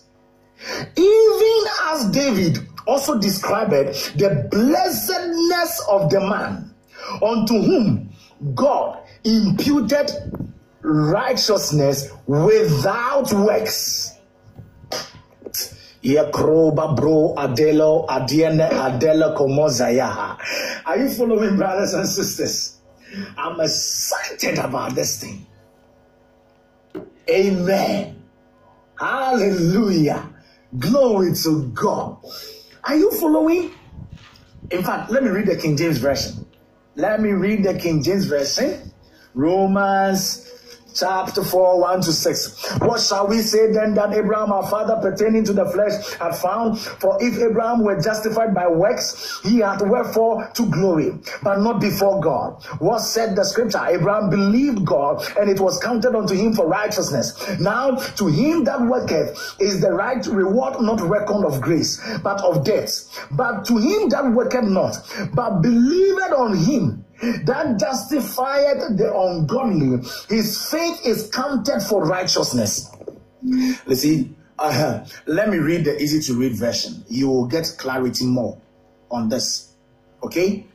Uh, Romans. Romans chapter four. one to six. Listen to this, brothers, brethren. Listen to this. So what can we say about Abraham? I'm reading the E R V version, the easy to read version, easy to read Bible.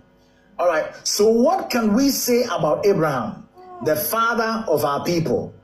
What did he learn about faith?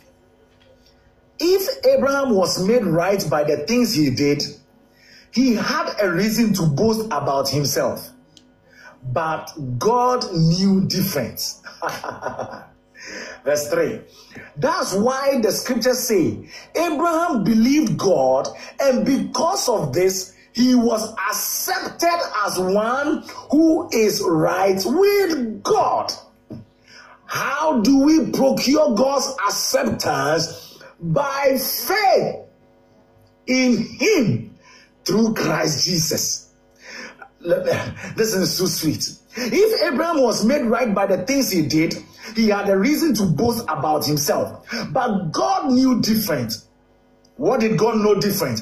Verse three. That's why the scriptures say, Abraham believed God, and because of this, he was accepted as one who is right with God. That means that the one that has the righteousness of God in Christ Jesus, the one that is righteous has the righteousness of God in Christ Jesus. He has been made right with God. In other words, he has right standing with God. Nothing alters this thing. Let's look at verse four. When people work, follow me here, follow me here. When people work, their pay is not given to them as a gift. They earn the pay they get. But people cannot do any work that will make them right with God. Did you see it? People cannot do any work that will make them right with God. I'm reading Romans four verse four now, the easy to read version. But people cannot do any work that will make them right with God. So they must trust in him. Then he accepts their faith, and that makes them righteous with him. In other words, that makes them right with him. He is the one who makes even evil people right.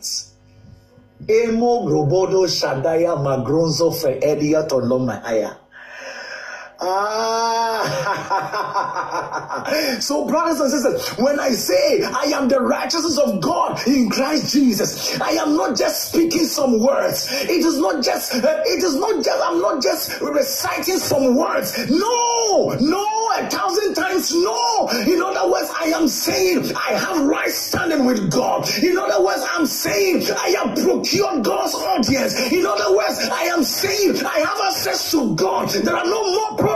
The day I received him into my life, that very moment I was made righteous by him. And now the protocols were suspended. The protocols were cancelled. Now I have access to the holies of holies. Why? Because I was born in the very presence of God. Somebody shout glory. Oh, dear Lord Jesus. Menge tu memendo romam rosa bringa dindene edene komomosi atiozozo pelio telia. Are you following this, brothers and sisters? Okay, no more. Say, Lord, let me calm myself down. This is too sweet to be true. It's too good to be true. Let me read again. You will now understand. See, brothers and sisters, these are the things you should be rejoicing in. Some of you, when you don't have money, you wake up in the morning, you look morose than morose. Um, I just don't know what is going on. No, I know what is going on with me. No, no down movements, no low movements. I'm excited. I'm excited. What am I supposed to be excited about? Is it because uh, only about breakthroughs and prosperity or material possessions? Or no, beyond the material things that we acquire, beyond everything material, there is something more eternal. Glory to God, that I am supposed to be excited about day and night. It should not alter my joy. It should not change my joy. Hallelujah. I have the joy of the Spirit. Men go sober and negative. These are the things you should be excited about. Brothers and sisters, you, you are excited about your righteousness. You are excited about your forgiveness of sins. You are excited about these things. And that should reflect in your prayers. This should also reflect in your songs. The songs you sing. Oh, remember the bababo. Oh, and the ananda. On the mondo sobredia. You wake up in the morning. Ah, they go no roads. Imagine you go to the kitchen. And, and probably there is no food in the kitchen. Or there's nothing to eat in the kitchen. Instead of you to, to be singing some useless songs like no, no, no, no, no, no, no.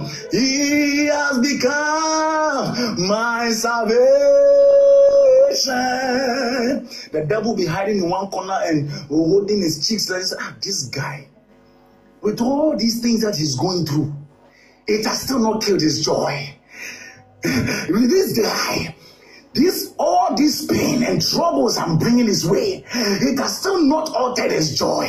Because devil, there is nothing you will ever do. There is nothing you can do.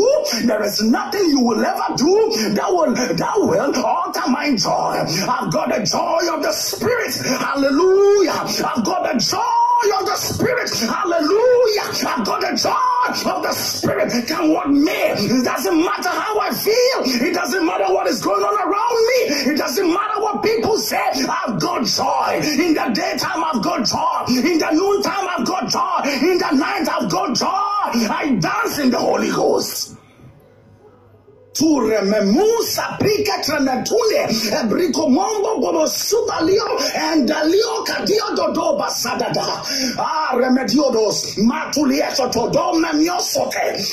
the Spirit of God, that time has come where I have raised my men. I am raising men and women who will not be controlled by the circumstances of life, but with all they will rise above, and they will soar above the circumstances of life, and they will see the challenges and the circumstances as bread. Hallelujah. Oh, remember, that is what I just said in, in tongues. Glory to God. Rima Mosadaba. He's raising men who don't live by the flesh. They don't live by what they see. They are not moved by what they hear. They are only moved by God's word. I am the righteousness of God in Christ Jesus. I am bold about this, and I am strong about this. Mango sorted Abrahams. Ikomombro suprenelenios. Gano semeyo edjono ejiek. Mikano ramepro no nonte mlietes. Igolo popopo soterias. Uh, let me calm myself down. Let me calm myself down. Let me read it again. So maybe, some, maybe I don't know. You shouldn't. You should, you're not supposed to be joining at, at this time, but in case you are just joining, and so what's what's this guy crazy about? What is he so excited about? Has he won some lottery or has he gotten some? No, no, no, no, no, no, nothing like that. None of those things material.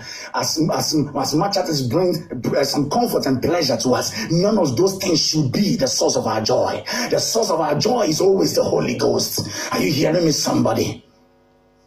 Let, let me show you. Okay, so let me let me show you why I'm so crazy this morning, excited. I'm actually reading Romans four. We we were we were uh, we asked the question: how did Abraham become righteous? Amen. How did he procure God's righteousness? Because um, scripture tells us that he was an idol worshiper, he was a sinner, he was very godless, he himself, his family, and God called him out of his family and said, leave this place and go to a place that I will show you, amen. So Abraham received this favor from God, amen. He, God actually declared him righteous. How and why? He accepted God's righteousness, and that is what we are trying to um, do a little bit of um, uh, excavation into. Hallelujah. And Romans four, one to six, I'm actually reading the easy to read version, and that the verse four just got me too excited. Amen. Ah, uh, he said, but God, um, sorry, uh, uh, he said, but people cannot do any work that will make them right with God, so they must trust in Him. Then He accepts their faith, and that makes them right with Him. He is the one who makes even evil people right. Mm. Mm. Ah. Look at verse five. Is that? Uh, is that David said the same thing when he was talking about the blessing people have when God accepts accept them as good without looking at what they have done. Pause here. I want to show you something very profound. Right from, um, um, where are you? Let's,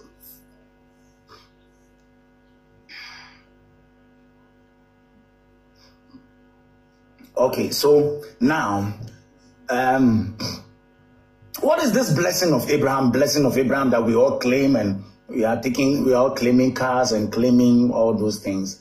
What is really this blessing of Abraham? Okay, I just look at all the translations that we have read. It's saying the same thing. The Amplifier, the King James said, Romans four, verse five. Listen to what the King James says. To uh, sorry, sorry, verse six. Even as David also described the blessedness of the man, unto him God imputed righteousness without works. So that blessedness, that blessing of Abraham, it is, it is God not counting people's sin against them. I'll say it another way. In other words, it is God imputing His righteousness on people without their physical or human input.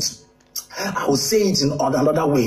It is the blessings that we talk about, the blessings of Abraham, is God um, um, giving um, people righteousness that doesn't come from their personal efforts. So Romans four verse six, he said, even as David also described the blessedness of the man unto whom God imputed righteousness without works. This is the blessing of Abraham. What is the blessing of Abraham? Verse seven, saying, blessed are they whose iniquity, who are the blessed? When we say you are blessed, according to this scripture, if you are referring to Abraham's blessing, what is that blessing? That blessing is what? Saying, blessed are, those, are they whose iniquities are forgiven. When your sins are forgiven, it's a blessing. That is even the blessing. And whose sins are covered, it's a blessing. But when my iniquities are forgiven, listen, the, when you heard the gospel and you believed the gospel and you became born again and your sins and your iniquities were forgiven, the Bible calls it, it's a blessing. That is the blessedness. That is what Abraham received in the past. Hallelujah. Which was pointing to what Christ will do for us in redemption. Abraham, idol worshiper, and all that, uh, swindler and all that, then he just believed. How did he believe? He believed what God had provided, and it was accounted unto him for righteousness. Look at the Amplified Version. Verse, it said, even as David also described the blessedness of the man unto whom God imputed righteousness without works. The easy to read version says that David said the same thing when he was talking about the blessing people have, when God accepts them as good without looking at what they have done. Hey, glory! Look at this. Look at it again. Romans four verse six. It said David said the same thing when he was talking about the blessing people have when God accepts them as good without looking at what they have done. So God, when we say you are the righteousness of God in Christ Jesus, it means that God doesn't look at your personal efforts. He doesn't look at your deeds. He doesn't look at your conduct. Now, let me be quick to say this before you say what I did not say. Pastor, is there a place for good conduct, good morals, good deeds in our Christian walk? Oh, yes. You remember what Paul said? Should we continue to sin because grace abounds? He said no. So one of these days we will talk about that too. The place of conduct, or rather the rewards of conduct for uh, our Christian living. It's one of the topics that I'll teach one time. Amen. Hallelujah. So all that I'm sharing with you is not to say that sin is okay or doing the wrong thing is okay. No, what I'm saying is that for our righteousness, for us to be made righteousness, it has nothing to do with our personal efforts. And Isaiah spoke so succinctly about it that, listen, our righteousness is like a filthy rag before God, but his righteousness makes me righteous. It makes me clean. It makes me stand without guilt. It makes me stand without shame. It, it makes me stand without looking down on myself. It, it makes me stand without inferiority. Glory to God. Hallelujah. Oh, he said, David said the same thing when he was talking about the blessing people have, when God accepts them as good without looking at what they have done. Verse seven, it is a great blessing. Are you seeing it? This Abraham blessing, blessing, blessing we are talking about, it is simply God forgiving you without looking at what you have done. God imputing righteousness on man without his works. That is the blessing. Now look at verse seven. He said, it is a great blessing when people are forgiven for the wrongs they have done, when their sins are erased. Oh, Shako Bragatea, my sins are erased. Listen, brothers and sisters, be so strong in these truths, because there are some people whose walk with God has been affected by virtue of lack of this knowledge of who they are, who they have become in Christ, the, who they are as righteous in Christ. So every time they want to pray and they are lifting up their hands to praise and worship God and to pray, you know, they are lifting up their hands in worship, the devil begin to whisper into their hands, put your hands down. Kwame, put those hands down. Is it not only yesterday you were angry? Mm. Devil, shut up here, out of this place. You have no place. Why? My righteousness is not based on that anger. No. Yes, God doesn't like that anger. Is God happy with it? No. Um, is God excited about it? No. Um, is he holding it? and taking my righteousness from me as a result of that period or short period that I was upset or angry about something. No, it won't alter it. Am I supposed to be angry? No. By the event that I get angry, do not let the sun go down on your anger. anger. Don't give anger place in your life. The anger, the wrath of man doesn't work the righteousness of God. You see, all these scriptures have spoken concerning anger. So I should be instructed and do the needful. Hallelujah. Hallelujah. Are you following? So verse seven said that it is a great blessing that um, when people are forgiven for their wrongs they have done, when their sins are erased. If you are still following me, put on the platform, my sins are erased. I have no sin consciousness again. I have no sin. Listen, sin consciousness has kept a lot of God's people. It has kept them ineffective in their walk with God. They have become ineffective. Because the devil is always pointing out something they did in the past. Something, there was some wrong they did in the past. No! I am the righteousness of God in Christ Jesus. Hallelujah. Glory to God. So, so run with me now. So, um, how did God offer this from the scripture we have read? How did God offer Abraham? How did God offer Abraham the right, this righteousness we are talking about? How? By the gospel. What is the gospel? The message of Christ. Let me give you a corroborative um, scripture. Galatians. Come with me to Galatians. It's rush hour now, so you have to be very fast now. I'm about to close. Galatians chapter three, eight to nine. Quickly. Galatians chapter three, eight to nine. Galatians chapter three, eight to nine. Galatians chapter three, eight to nine. All right, let me read the amplified verse. And the scripture, foreseeing that God will justify the hidden through faith. How does God justify the worldly man, the ungodly, or the hidden, someone who doesn't know God? He justifies them how? Through faith. Please look into your Bibles. Before the gospel unto, sorry, how God will justify the hidden through faith.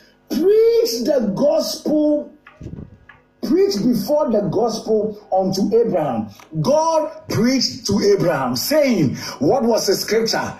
Indeed, shall all nations be blessed. Indeed, shall all nations be blessed. This blessing that God was referring to here is not referring to cars and buildings and no, no, no, no, no, a thousand times no. We just read it.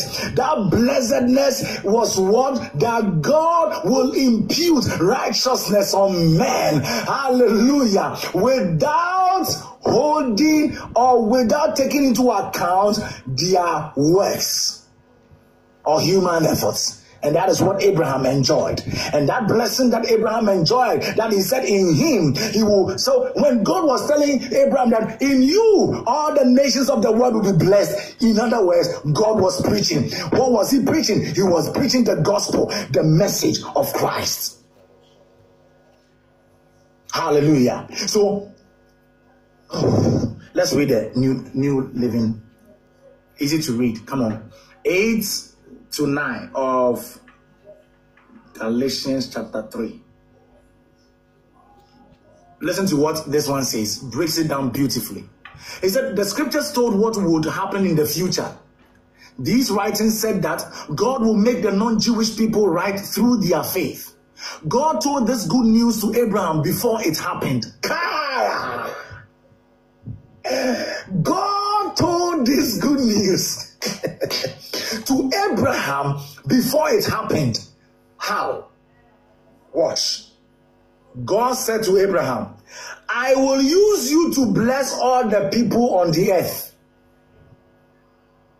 Verse nine gives us the answer. How was God going to use that blessing?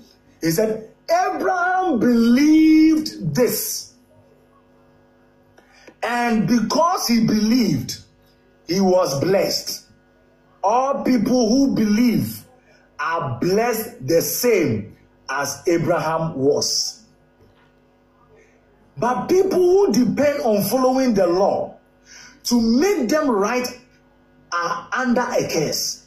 As the scripture says, they shall must, they must do everything that is written in the law. If they do not always obey, they are under a curse. Wow. Brothers and sisters, Jesus is the answer. That is why the gospel is called the righteousness of God revealed. The righteousness of God revealed. Quickly come with me as I wrap up Romans chapter one, verse sixteen to seventeen. Romans chapter one, sixteen to seventeen. I am not ashamed of the gospel of Christ, for it is the power of God unto salvation, to everyone that believeth, to the Jew first, and also to the Greek. For therein is the righteousness of God revealed. So watch. For therein, where is the therein? The gospel is the righteousness of God revealed from faith to faith. As it is written, the just shall live by faith. So, brothers and sisters, listen. The gospel, Jesus is the answer. Jesus is the answer. And the gospel is called the righteousness of God revealed. And that's what makes the gospel good news. So just like Abraham, God will justify sinners. He will count them blameless. They will stand before him without a record of sins, failures, and weakness. Pastor, is that you? Oh, you have not read?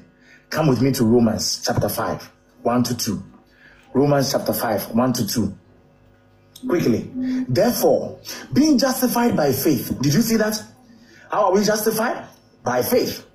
We have peace with God through our Lord Jesus Christ, by whom also we have access by faith into his grace, into this grace wherein we stand. Ayaduria barrier. We stand. I stand in this grace. Somebody say after me, wherever you are connected from, say, I stand in this grace. He said, by whom also, verse two, by whom also we have access by faith into God's grace, wherein we stand and rejoice in hope of the glory of God. So how will they receive this righteousness? righteousness? They will receive it by faith. How will they receive it by faith? They will then be declared blameless. So those that received righteousness by faith, what will happen? They will be declared blameless. In other words, they will be declared guiltless, or they will be declared without fault. How does this come about? Only by faith in God's free gift. So in other words, righteousness is a gift. And that's why Romans five, Romans five seventeen, Romans five seventeen. This time around, I will just read um, the easy to read Bible, okay? Because I'm wrapping up. Romans five, I'm reading the seventeen to eighteen. Okay, let me quickly read. For by one man's offense, death reigned by much more. They that receive much uh, abundance of grace and the gift of righteousness shall reign by one, Jesus Christ. Listen to the easy to read. It says, so I tell you, sorry, um, uh, yeah, so I tell you, live the way the Spirit leads, leads you. Then you will not do the evil things your sinful self wants. The sinful self wants, Romans five, yes, that's where I am. The sinful, just a moment. The sinful self wants what is against the spirit, and the spirit wants what is against the sinful self. They are always fighting each other, so that you don't do what really you want to do. But if you let the spirit lead you, you will not be under the law. Hallelujah. Praise God. Praise God. Praise God. Look at verse eighteen. It said, but if you let the spirit lead you, you are not under the law. You are not under the law. You are not under the law. Hallelujah. That's Romans five seventeen. Hallelujah. So our righteousness, note it down somewhere, is based on Jesus's obedience, not ours. Note it down somewhere. Our righteousness is based on Jesus' obedience, not ours. Pastor, is that correct? Yes. Come to come with me to the same Romans chapter five, nineteen to twenty. For one, by one man's offense or by one man's disobedience, many were made sinners. Did you see that? And so, by the obedience of one, shall many be made righteous. So Jesus' obedience, um, our righteousness is based on Jesus' obedience, not ours. Hallelujah. Hallelujah. Hallelujah. That is why we qualify to stand because of the gift of God to us. Jesus Christ is the gift of God to us. The sacrifice of his son. If you are still following, wherever you are, just lift up your right hands and say after me, I receive the gift of righteousness. It's mine. I cannot earn right standing with God. I stand blameless before God because of the sacrifice of the Son, Jesus, my Lord. Lift up your voices and thank the Lord. Go ahead and thank the Lord for all that you have heard. Magro voxobtokobrondeya. Ebaloka boleka telemajandaya. Ilamokrobodo sandele brakateya. Ega sondelemo lokateya. And the lesson of the Lord.